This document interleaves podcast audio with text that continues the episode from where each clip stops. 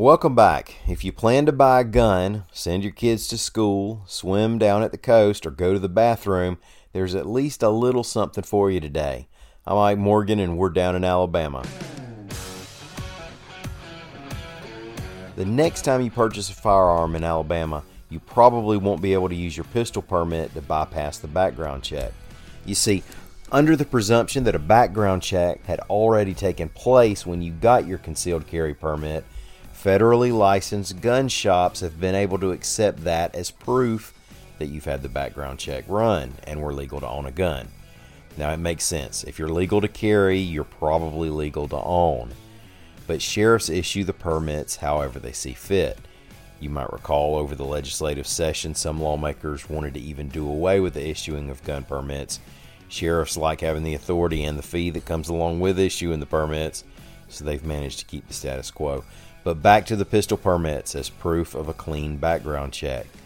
AL.com's Carol Robinson reports that it turns out some Alabama sheriffs have not run full background checks for every concealed carry permit they've issued.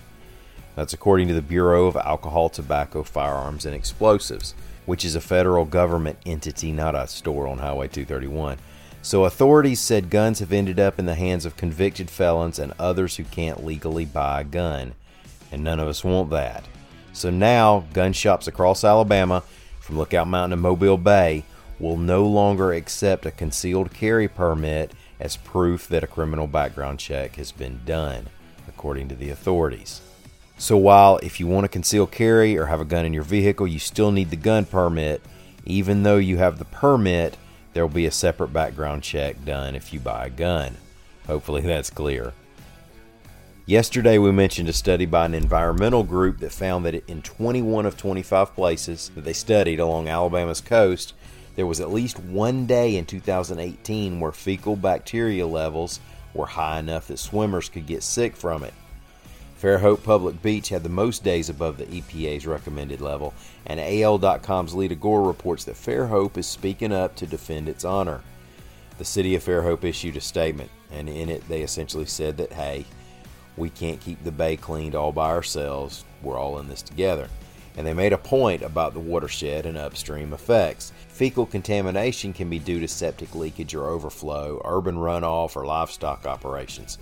Fairhope said in its release, quote, the Mobile River Delta system is the second largest in the United States, with nearly two thirds of Alabama draining into our bay. Failing septic systems, which are used by one in four Americans, are a serious source of water pollution with a 5 to 35% failure rate. That's something we can't control as a municipality. The cost of public education keeps going up. Now, this time we're talking about dues and fees that students or students' parents have to pay.